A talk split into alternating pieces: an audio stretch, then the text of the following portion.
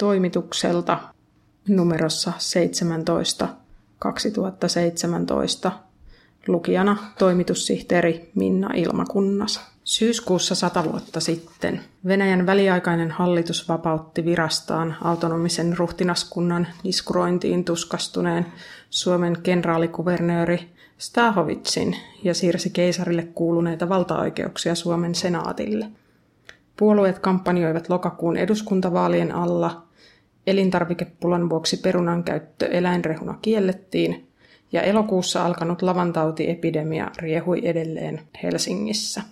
Aikakauskirjan 33. vuosikerran syys-lokakuun numero 9 1917 sisälsi neljä artikkelia, joista kaksi oli muistokirjoituksia.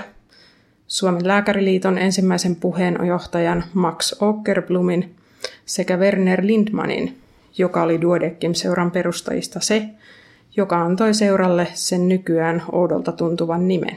Nekrologien lisäksi lehdessä julkaistiin Einar Anttisen 35-sivuinen alkuperäistutkimus mielisairaalan ottamisesta mielentilatutkimista varten ja Ernst Termanin 23-sivuinen artikkeli kriminaalipotilaiden säilyttämisestä mielisairaaloissa. Aikakauskirja näyttää siis julkaisseen jo sata vuotta sitten teemanumeroita.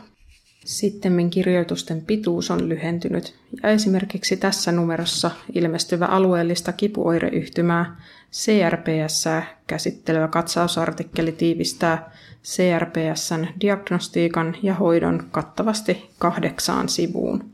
Kivun lisäksi CRPS esiintyy sensorisia, motorisia ja autonomisia oireita ja löydöksiä. Sympaattisen hermoston osallisuuden CRPSään kuvasi ensi kertaa ranskalainen kirurgi René Lerich ensimmäisen maailmansodan aikana.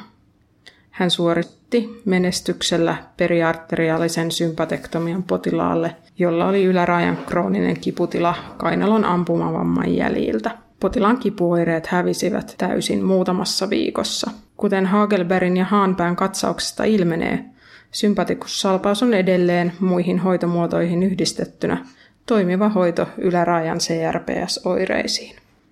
Mitä muuta lääketieteessä tapahtui sata vuotta sitten?